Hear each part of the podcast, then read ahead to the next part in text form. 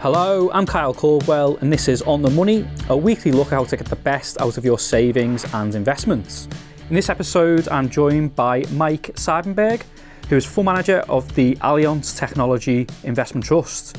It's been a strong start to the year for tech shares, so I'll be asking Mike whether this is the start of better times to come for the sector, which has naturally been negatively impacted by increases in interest rates.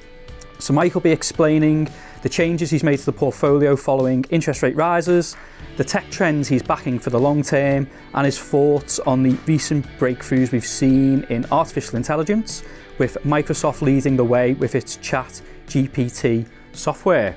So, Mike, it's been a strong start to the year for tech. The FANGs in particular have seen their share prices soar.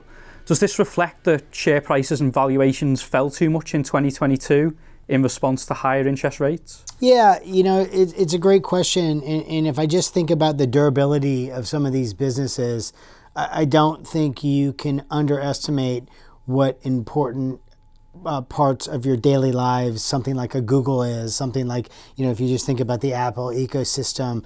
Um, so, you know, as I sit here today and I think about just the the, the the the price share prices appreciating, I think it's really a function of people probably got overly concerned last year about higher interest rates and now they're kind of looking at a, at evaluation. And you know you can go out in time and for multiple years and look at some of these businesses and really understand how they're going to generate cash flows and how you know they're probably not they're probably not going away. So you know i think the important thing that we try to focus on with the trust is really to think about what are those secular ideas that we can monetize over a multi-year basis. And for the trust, for the trust in specific, we tend to be underweight the mega caps, and we tend to be more focused on mid cap growth traditionally. Um, that is, it doesn't mean we're always focused on that, but we really our process is really more predicated on trying to identify those companies that can be, you know, the next Facebook or the next Apple. So the question investors will be asking themselves going forward is whether this strong start to the year for tech has longer legs. So Mike, what are your thoughts on that? And does it very much depend on whether we are at or close to peak interest rates with inflation being contained? Well, I mean, I think first of all, I think inflation is a really important factor um, across all asset classes, right? I mean, if any, you know, I happen to like to cook, and if you've been in a grocery store over the past you know couple years, you can really feel you can really feel the prices. I mean, I happen to live in San Francisco, uh, but you know, I'm I travel enough. I you know I come over here. Uh, funny enough, I looked at the uh, exchange rate when I landed and realized that it's going to cost me a little more money, which is probably have uh, music to your ears uh, as the dollar has gotten a little weaker uh, versus the pound over the last six months. But you know, t- t- if I think about inflation, I think that the the average investor and the average fund manager wants to anticipate when we think you know the, the, slope of that curve is at its steepest and then start looking out over time. So i, I think in, in interest rates are important. I don't think they're the primary driver. I think the primary driver for most of these businesses at the end of the day is just kind of like what what are the supply issues that we we obviously during COVID we ex, we experienced some real issues with the supply chain. And now you know we're working our way through that which is a good thing um, you know, you're kind of seeing that reflected in some of the semiconductor companies having you know weaker results because there's less there's less wor- there's less need to accumulate inventory because it, eh, the inventory is more available because of the supply chain. And then just thinking about tech overall. Um, the way I th- I'm thinking about is the valuations are pretty reasonable. Here again, if you go out on a multi-year basis, if you just think about the relevancy of tech relative to something like the S&P 500. It is an increasing percentage of an index like that and, and and I really think this is the important part of the to answer your question is it's just how companies create competitive advantage. So, you know, I'm not good enough to know if the strong start in a quarter is going to revert back next quarter. That's just not something I'm very, that's not what we kind of focus on. But I do think with a multi year time horizon, you know, tech is an asset class that should continue to do well, understanding that the last couple years haven't been, haven't been great. You mentioned, you know, there's focus is on the mid cap stocks, and you Yeah. don't have all of the big heavyweight US to- stocks. But I know, I know that you do have a position in Meta, Yeah. which has had a very strong start to the year. Um, it's up around 70% in the first quarter. Yeah, you know, it's funny. Uh, if we think about, you know, the trust, and I really think about the, the stocks we own is kind of a three layered, a three tiered cake, right? You have high growth, innovative companies, you have kind of growth at a reasonable price, and then you have value stocks that have, you know, potential special situations. The interesting thing about Meta is when I bought it for the trust, it was actually in that value based bucket with a special situation.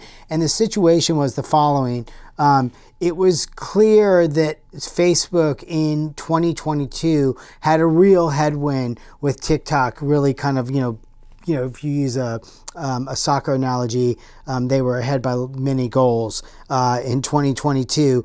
Um, and uh, what we saw in the back half of the year, it was uh, they started to improve Instagram, specifically Reels. So as the Instagram Reels product became better, it really was a more compelling offering vis-a-vis, TikTok. Um, and that's just continued. That trend has just continued. So when when, when I bought it uh, late Q4 of last year, I really kind of had a thesis that Reels didn't have to do great. It just couldn't do worse, right? Given the valuation. So I had valuation on my side. I had a potential catalyst vis-a-vis Reels improving. And I was also, and, and this is just part of our process, I, we had done some uh, some research that kind of showed us that TikTok users were also starting to use Reels a little, and that like when I heard when I saw that, that really um, uh, that really kind of light bulbs went off in my head, and I was just like, the stock's too cheap. Um, so I you know I think Facebook's a good business. I think that you know you know, there are things they could do. I think that that that would really extract lots of value. I'm not convinced that you know Mark Zuckerberg's going to do that. I.e., I think if t- you know if, if tomorrow they said we're no longer interested in the metaverse, I think the stock would be up. You know. 12, 10%, 12%. But uh, I think that, you know, we still have risk, pretty good risk reward on the stock. It isn't as compelling as it was uh, when we bought it. But, uh, you know, I- they're, they're, they're a company that knows how to execute. Um, there are a lot of moving parts right now. Like a lot of tech companies, they're reducing their headcount. People are becoming more efficient.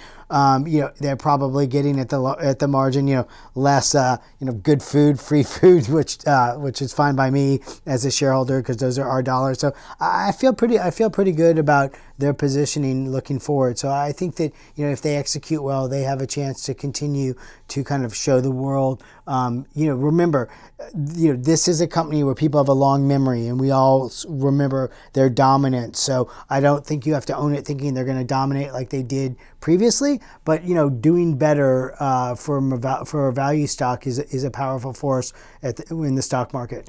And are there any other stocks you'd highlight that have had a strong start to the year? I mean, admittedly, it's a very short time period, but I think Yeah, it's, it's always interesting to yeah. see what's done well. With the caveat that I try not to like optimize for the quarter. Having said that, I mean some of the holdings. You know, if I take a look at a company like a Palo Alto Networks, which has been uh, a positive attribution uh, in in Q1 for us. Look, you know that kind of fits within the framework. Going back to that notion of secular secular investing, it's part of the cybersecurity universe, right? Cybersecurity is a portion of technology that'll just continue to benefit primarily because as you know whether it's a cloud workload whether it's artificial intelligence whether it's you know traditional data center um, deployment of, uh, of an application that just requires spend around cyber cybersecurity. And you know um, you know if you've ever heard me before i often kind of remind investors that part of our lives being great due to digitalization bring with it a challenge of cybersecurity.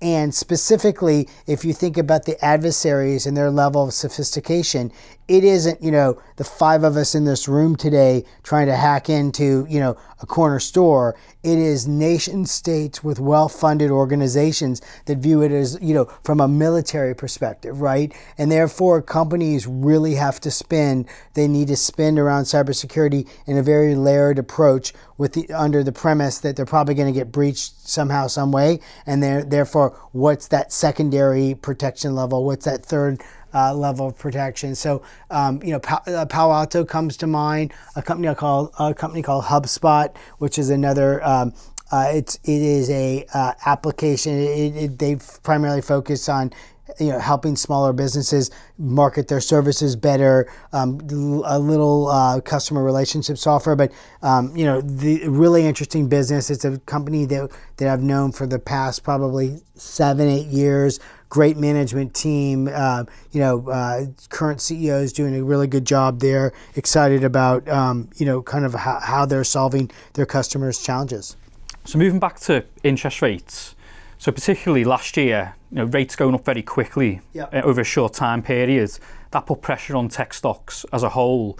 So rising interest rates devalue the future earnings expectations of, of growth stocks, um, in particular technology companies. And as a result of that, you know, we've seen valuations cool and share prices reprice.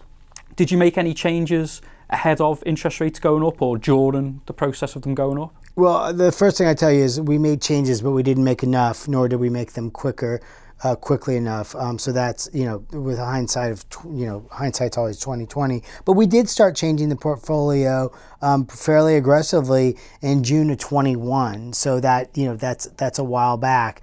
Um, we didn't change it enough, um, and therefore you know, we we we unfortunately. Um, uh, were part of the growth stocks pulling back, and, and, and you know, and that didn't help our performance. Um, I will tell you, as I think about interest rates and um, some of the companies we invest in, many of the companies we invest in have subscription business models whereby they incur the cost in a given quarter, yet they only recognize a fraction of that revenue because a subscription may go over three years, right? So from a if you have that environment coupled with interest rates going up because those companies a lot of times are actually losing money um, uh, from an accounting perspective um, you know that's not that's not great uh, and that and that that can be really painful. I think the more the more interesting part of the interest rate discussion is you know, if you talk to most businesses, uh, one of the things businesses don't like is just quick rates of change, right? Things that change really quickly. And with interest rates, we saw them change extremely quickly.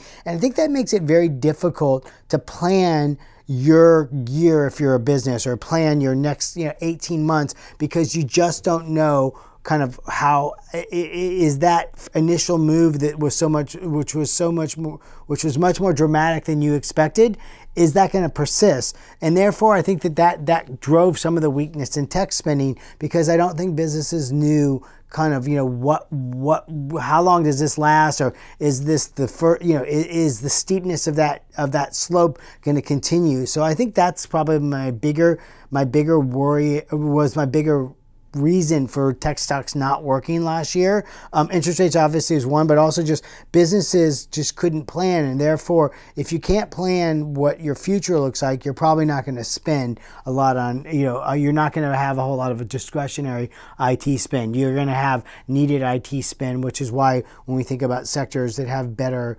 characteristics from an investment perspective, you know, we try to identify those sectors that are going to do um, do well even in a tough spending environment. So, what sectors would they be? Sure. I mean, so, you know, I, we just talked about one of them, which was cybersecurity. Look, I think that in in if um, for those of you that since it's a podcast, I could show you a great visualization, but I can't. I'll articulate it. But you know, if I think about movement to the cloud, right? Yeah, everyone would probably assume that we're you know 50% there on workloads going to the uh, going to the cloud. And I'm going to get this number, I think, right, but it's I, I think we're only like 19% of workloads moving to the cloud today. Um, it's either 19 or 21. I don't have the presentation in front of me. Um, uh, and over the next and by 2030 that number is going to go to, to like 45% so there's still a lot of workloads that are going to be moved to the cloud uh, and that's something that you know it's just a huge driver of spend. Um, if you just think about what it means to companies uh, from a you don't get stranded with legacy technology you're able to focus on basically optimizing your business for your customer as opposed to orchestrating underlying technology which is a real pain in the tail. Um, So yeah, I like the cloud. I like cybersecurity. I mean, look, it goes without saying when you have somebody like a Bill Gates talking about artificial intelligence and it and it being the next you know internet slash smartphone. You know, this is not a man who shoots from the hip. He's when he says stuff, he's extremely deliberate. So I like you know I think that's an interesting. I think electrification of vehicles is a really interesting space.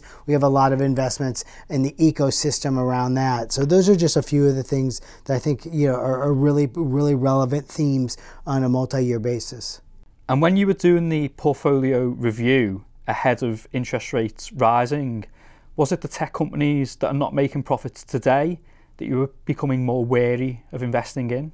So look, what we did, uh, Walter and I started doing this in June of 21 when he was still running the portfolio. We went through and said, you know, went and talked to businesses and, and asked them about the changing cost of capital, which by interest rates going up, by definition, that changes your cost of capital.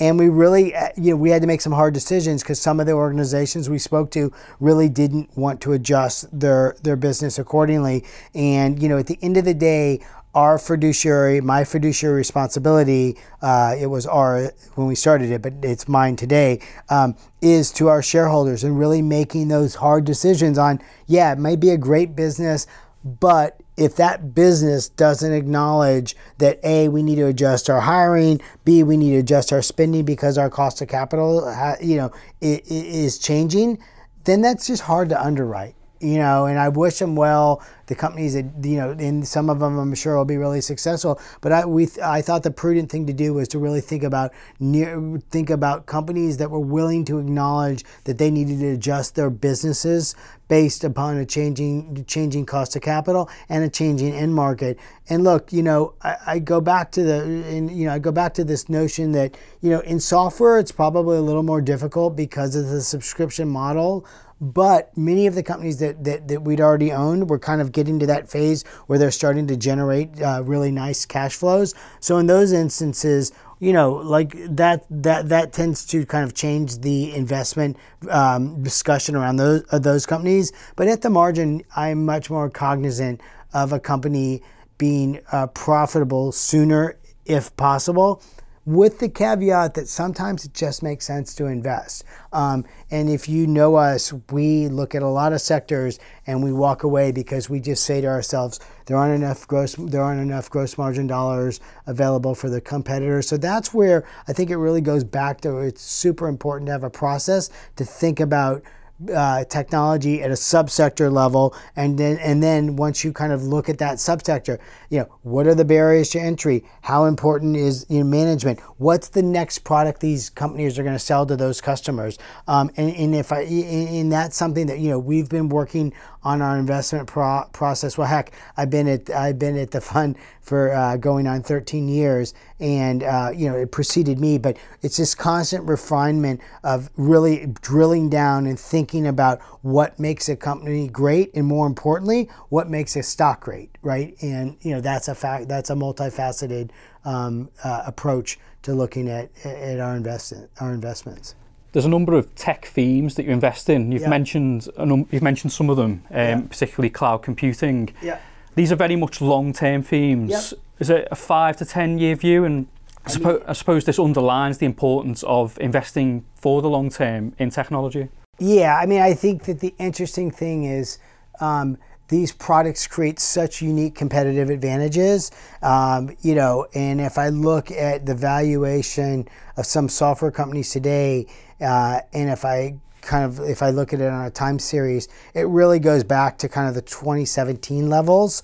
Um, and I think about the relevancy, uh, and this is just at a high level, just from a simplistic perspective. If I just think about how relevant software is for businesses today in 2023 versus 2017, it's day and night. Um, and therefore, when I look at the valuations, I am cautiously optimistic that that is a secular play, that is a secular sector let me be really clear. I think you have to be a stock. I think you need to do stock picking. I don't think it's a rising tide lifts all boats. But I look at some of these businesses and I think about the the durability and where the valuation is, and I think it's a really compelling investment. And finally, breakthroughs in artificial intelligence have been coming thick and fast this year. Yeah. So, leading the wave of progress is um, OpenAI, backed by Microsoft, whose ChatGPT software can interact with humans intelligently via text, and it can even offer solutions to computer coding problems. So, Google's launched a rival called Bard, and Meta is um, working on the same sort of technology.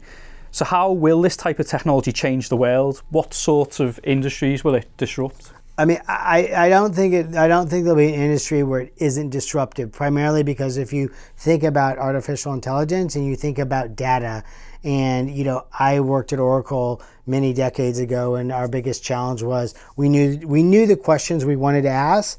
We just couldn't we couldn't manipulate the data quick enough to get the answers, or if we did it, it was so expensive that you know, someone's like, great, so, you know, you answered a $5 question with a $25, you know, answer. That's not so interesting. Uh, but, uh, you know, I think that, uh, I think that, that, that, that artificial intelligence is going to change most companies' uh, lives, whether it's um, figuring out what customers to call on, whether it's making employees, you know, increasing customer satisfaction. I'll give you a personal example. Um, a friend of mine who's a physician uh, is the chief innovation officer at a large um, health maintenance organization. So think of it, you know, NHS type of scenario.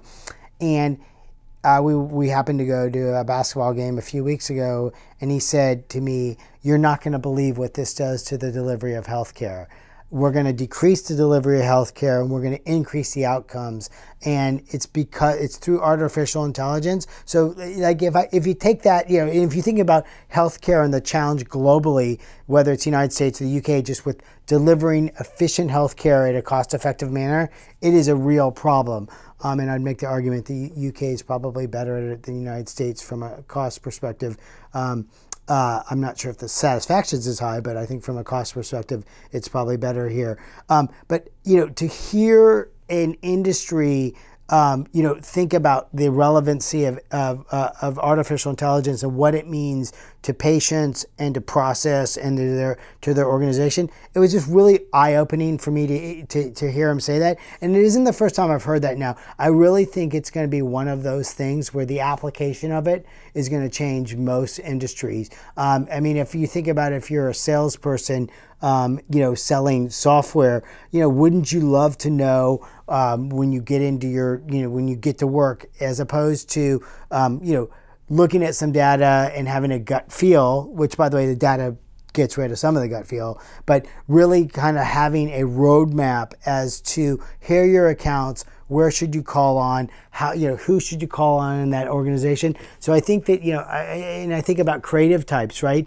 i mean think about just marketing and how much content needs to be created and most marketing people i think if you spoke with them the part of their job they love is the part that really allows them to be super creative, not to kind of uh, go back and have to recreate. You know, boilerplate is probably the you know too strong a word, but stuff that they've already done and stuff that my guess is isn't isn't really exciting. So uh, you know I think it has an amazing promise.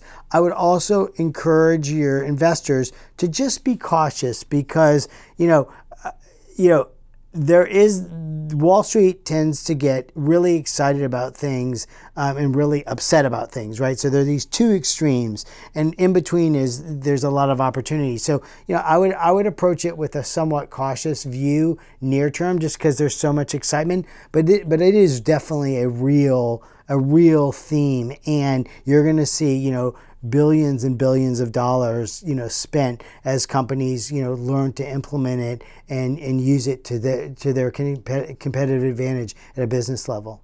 Well, rather selfishly, although I'm probably not alone in thinking this, I'm I'm hoping that it doesn't put me out of a job. I don't or, think it'll put you out or, of a job. May make your job more interesting. Yeah, well, you know, it could replace me as host of this podcast. It's, you know, it's.